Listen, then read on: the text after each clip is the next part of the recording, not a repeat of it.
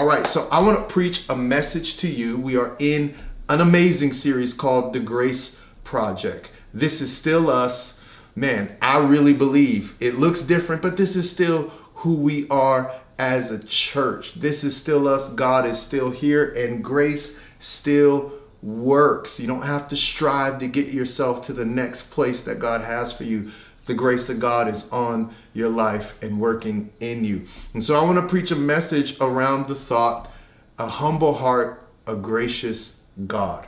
You might want to write that down already. A humble heart, a gracious God. I really believe it is so important for you and I as believers to receive and encounter the grace of God. And the best way to do that is by having a humble heart. I'm going to read from 1 Peter chapter 5 verses 5 through 7 and, and it appears that that Peter is having this conversation uh, with uh, people in the church. He says in verse 5, "Likewise you who are younger be subject to the elders." I hope you got an elder in your life, someone older than you that's been along the journey. It's so interesting how young people get in relationships and get married. Have someone in your life who's further along in that area. If you you got some increase in your finances one year, have some people in your life who who who know how to invest. It's basically saying have older people in your life. Sometimes as young people, we can go, oh, come on, pops, you don't know nothing. Or we can kind of disrespect the generation that came before us like they're out of date, but wisdom is never going out of style. He's trying to tell the young people, get some elders in your life with some wisdom. It creates a healthy community. And he's saying, be subject to them, listen to them. And then he says this phrase that I think is so powerful clothe yourselves, all of you, with humility toward one another. For God opposes the proud, but gives grace to the humble. Man, I don't know if you've ever read that before, but we've been talking, we're in a series called The Grace Project, and we're talking about, and Peter is suggesting, and I'm suggesting to you as well, that the one thing that keeps a believer from receiving the grace of God is pride. God opposes the proud, but gives grace to the humble. And then it says in verse 6 humble yourselves. You don't want God to humble you. Trust me, I've been humbled by God. It says, humble yourselves, therefore, under the mighty hand of God. Listen to this. So at the proper time, he may exalt you, casting all your anxieties on him because he cares for you. This isn't even the main point of my sermon, but I got to stop here. It says, Humble yourselves under the mighty hand of God. Oasis Church, God's hand is on your life, but you don't want to be prideful with God's hand on you. It says, Humble yourselves under the mighty hand of God, so at the proper time he may exalt you. Think about this.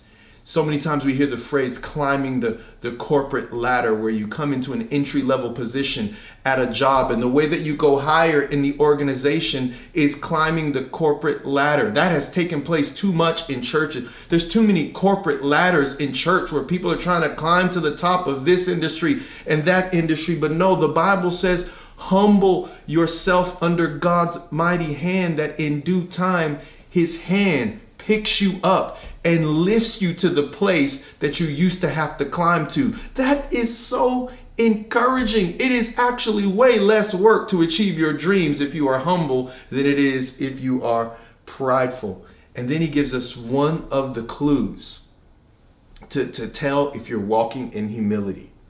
You are casting all of your anxieties on him because he cares for you. You are not trying to keep your problems. You're not trying to keep your fears. I understand there is a global pandemic. Don't keep it. Give it to God. Don't keep your worries about finances. Don't keep your anxieties about how you're going to get out of it. Give it to God because if you keep it, it's evidence that you have it's evidence that you have pride and that you think you can do something about your problem. These problems, we are out of control. Cast your anxieties to God. Why? Because He cares. So many times we can walk into pride when we think we can care about something more than God does. I know you're worried about your kids, but God cares more about your kids than you do. I know you're worried about your finances, but God cares about your finances more than you do. One of the biggest evidences I've seen in pride is people holding on to anxiety because they don't think God cares as much as they do. Cast your anxieties on God because He cares for you. Before we get into humility, we got to understand the danger of pride. Pride rears its ugly head in so many ways. And there's a few different words for pride in the Old Testament.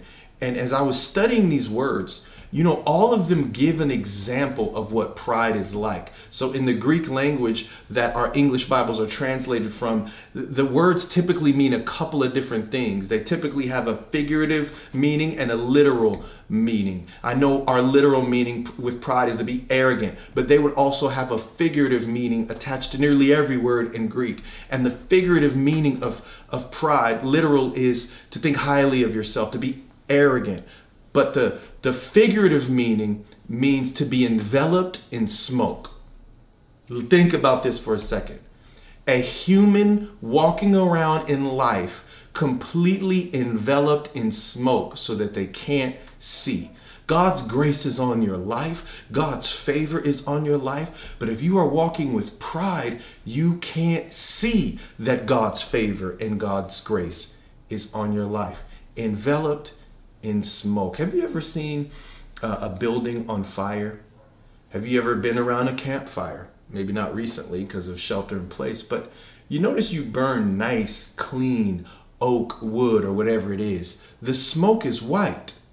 But when toxic buildings that carry toxic chemicals get on fire, the smoke is black. So the the the dark the, the more toxic the thing is on fire, the blacker the smoke. When we have pride in our heart that runs deep down for years, the smoke gets darker and darker, and we can't even see where God is moving. We can't even see the blessings. And I believe that this is where anxiety and depression that's not clinical gets its root from. It gets its root from pride I know better than God and the God isn't in control. I have to figure out my future and, and the plans. The word pride means to be enveloped in smoke. And if you cannot see what God is doing, it could be, not because God is not speaking, but it could be pride. You know, the Bible says this beautiful scripture where there is no vision, people cast off restraint. The original meaning is where there is no prophetic revelation, where God is not speaking, people cast off restraint. Don't we want to, don't we feel restrained right now, restricted right here in our homes? But it says where there is no prophetic revelation, where God is not speaking, people are in a panic to get rid of the restraint. That's why people are so sometimes anxious to go back to the way it was because of pride. They can't see what God is doing. So please, can we just go back outside? No, I get it. I, I want to go outside. I'm going crazy, y'all. But what I really want to do is be able to see and hear what the Lord is saying. This is a time for believers everywhere to get rid of the smoke and walk in true humility. Pride blocks the flow of grace.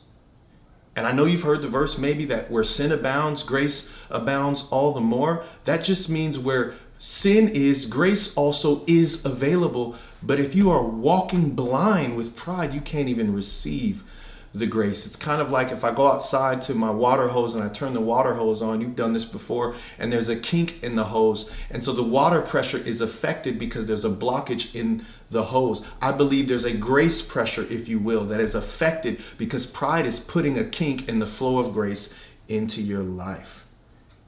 We got to understand what, what pride is. And as I've been walking through this journey of trying to see how I can humble myself before the Lord, I realize I've never met a person who was prideful who didn't have a deep root of insecurity. And if you feel insecure right where you are right now, I want to let you know something. Write this down. Insecurity is not failure. It's when you put your security in is failing you. I'm going to say that again because I messed it up. Shoot, let me start over. I said Insecurity, well, I didn't say it, I'm gonna say it right this time. Insecurity is not failure. Insecurity is when what you put your security in is failing you. Insecurity is not failure. It's when what you put your security in is failing you.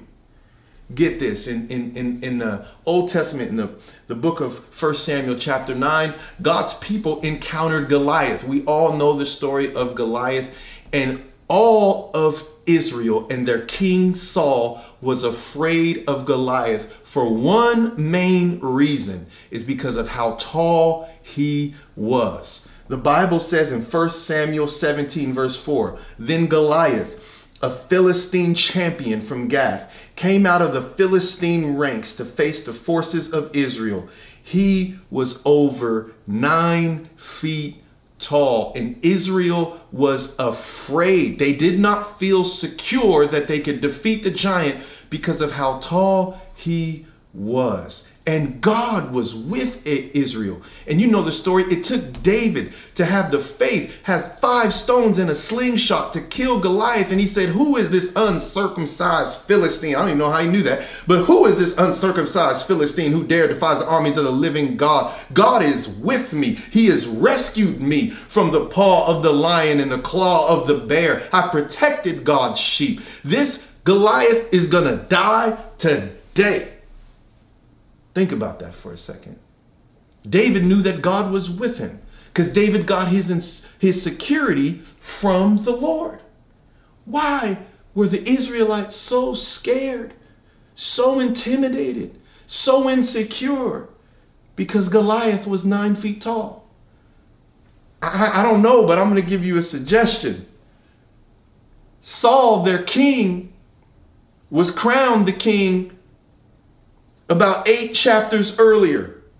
And it says in 1 Samuel 9, verses 1 through 2, there was a wealthy, influential man named Kish from the tribe of Benjamin. He was the son of Abiel, son of Zeror. And in verse 2, it says, This man's son, Saul, was the most handsome man in Israel, head and shoulders taller than anyone else in the land. Why, when Goliath showed up, were they so insecure because he was nine feet tall? Because in the earlier verse, they found their security in Saul's height. What made them feel secure eight chapters earlier made them feel insecure eight chapters later. What made what impressed them eight chapters earlier intimidated them eight chapters later. What am I telling you? Insecurity is not your failure. It's when, when what you put your security in is failing you. They put their security in Saul's height, so their insecurity showed up at Goliath's height. Oh, I'm preaching, babe. Can I walk off and come back? I'm gonna try. I can't because I don't want to put the camera out of focus, but I'm about to take a lap. Did you hear what I just said? I'm yelling. I said they put the, they, they, that Goliath's height triggered their insecurity because their king Saul's height triggered their security. Think about that for a second. I'm gonna let you just pause and go, wow. Just put wow in the comments. I'm not even gonna say nothing. Is it awkward?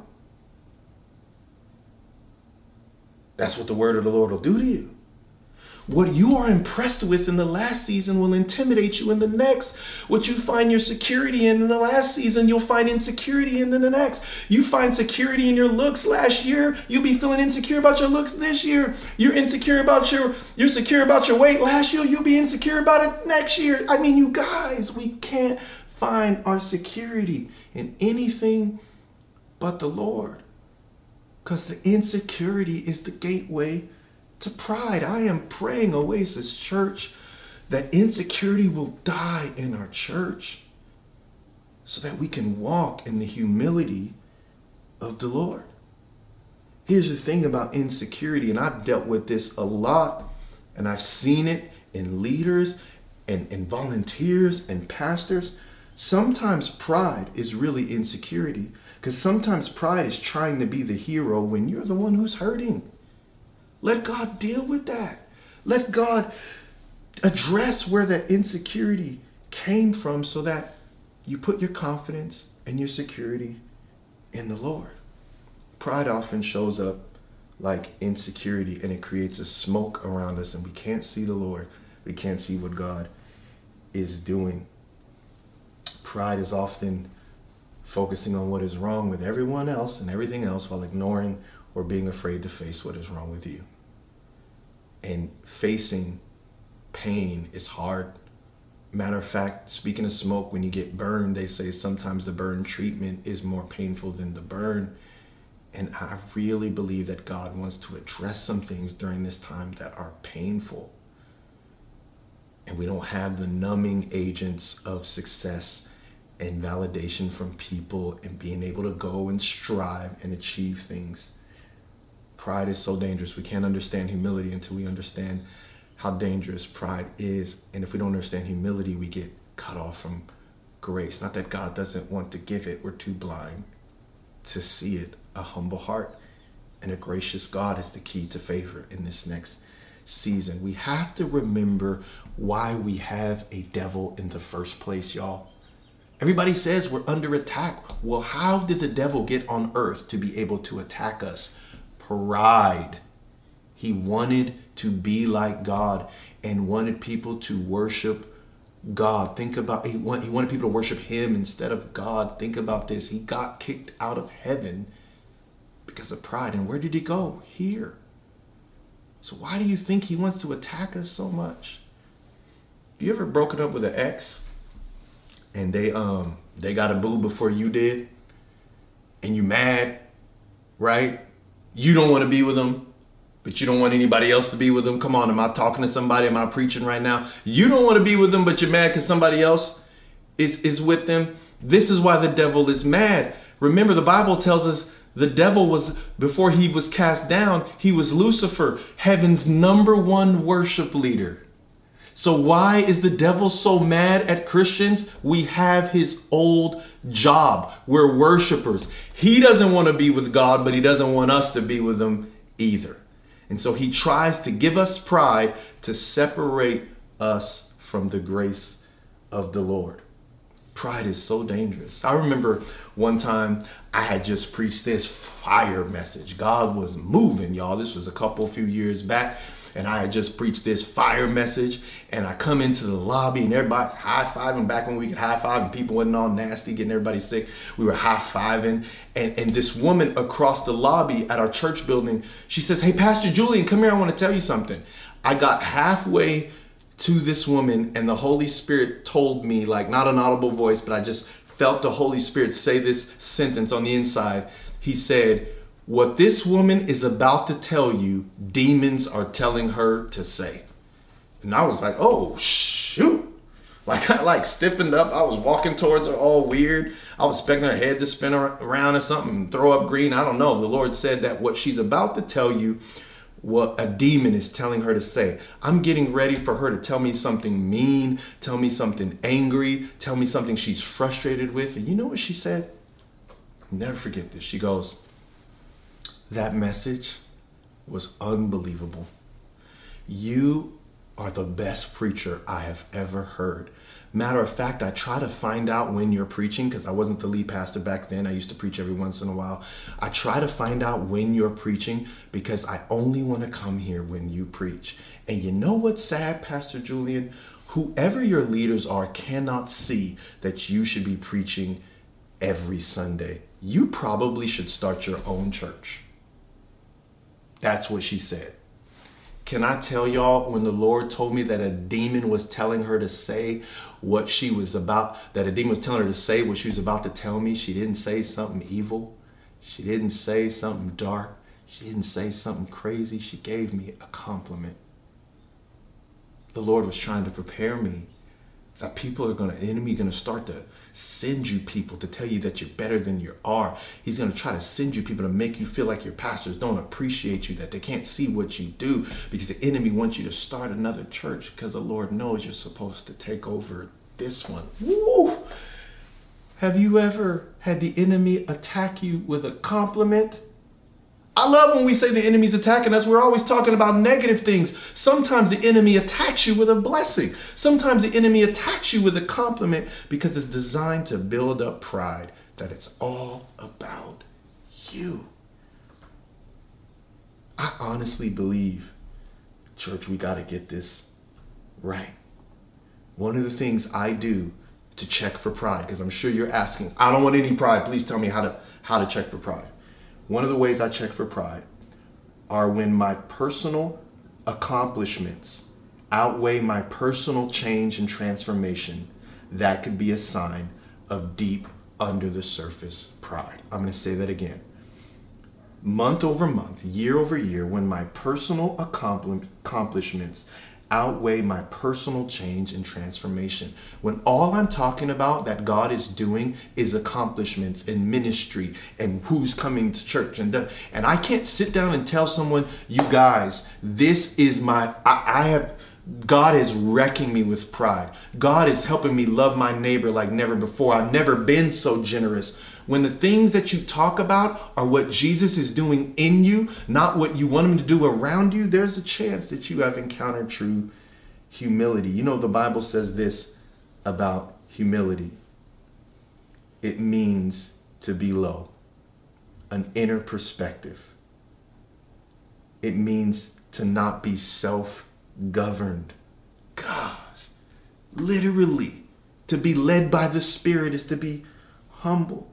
Sometimes we govern ourselves and ask God to bless it. it. It means not to be self inflated, not to be self exalting. And the true definition of humility means living in complete reliance on the Lord, zero reliance on yourself.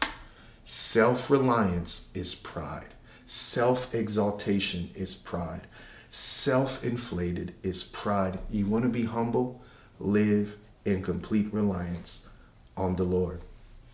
It's no wonder in Matthew 18, verse 4, Jesus says this So anyone who becomes as humble as this little child is the greatest in the kingdom of heaven. Why was he saying and comparing being humble like a little child? because children live their life in complete reliance on their parents. What would it look like for you to move in this season from relationship to reliance? Yes, no matter what you've done, no matter where you've been, there's grace for you. And because of the, the sacrifice of Jesus, because of what he did on the cross, when you put your faith in him, you do receive grace from God and you do have relationship with your Father in heaven, but there is a difference in the amount of favor and blessing from someone who is living in relationship because they're forgiven and someone who's living in reliance because they trust God. Right now is the greatest time ever to cultivate your reliance. I'm going to say that again. To cultivate your reliance on your Father. Because aren't you exhausted from having relationship with a God, with a God that deep down you don't really think you can rely on? So you take so many things in your own hands. To be humble is to be completely reliant. I want you to think about this. What area do I not trust God with? Do I not rely on God for? Because humility is reliance. And the Bible says, whoever humbles themselves will be exalted. Whoever uh, exalts themselves will be humbled. So we're so in any season we're either on the way up or on the way down. And a global pandemic will make you think that you're on your way down. But I want you to write this down. You are on your way up or down, not according to your circumstances, but according to your humility. You're not on your way up or down according to your circumstances. It might look like you're on your way down, but if you are humble, you have a humble heart, you're on your way up. Let me encourage you. It might not look like it, but keep your heart humble. And the Bible says God is exalting you. Here's the thing a humble heart and a gracious God is so key to understand because humility sets the table for grace to be received and grace sets the table for truth to be received. And where there is truth known, there is freedom.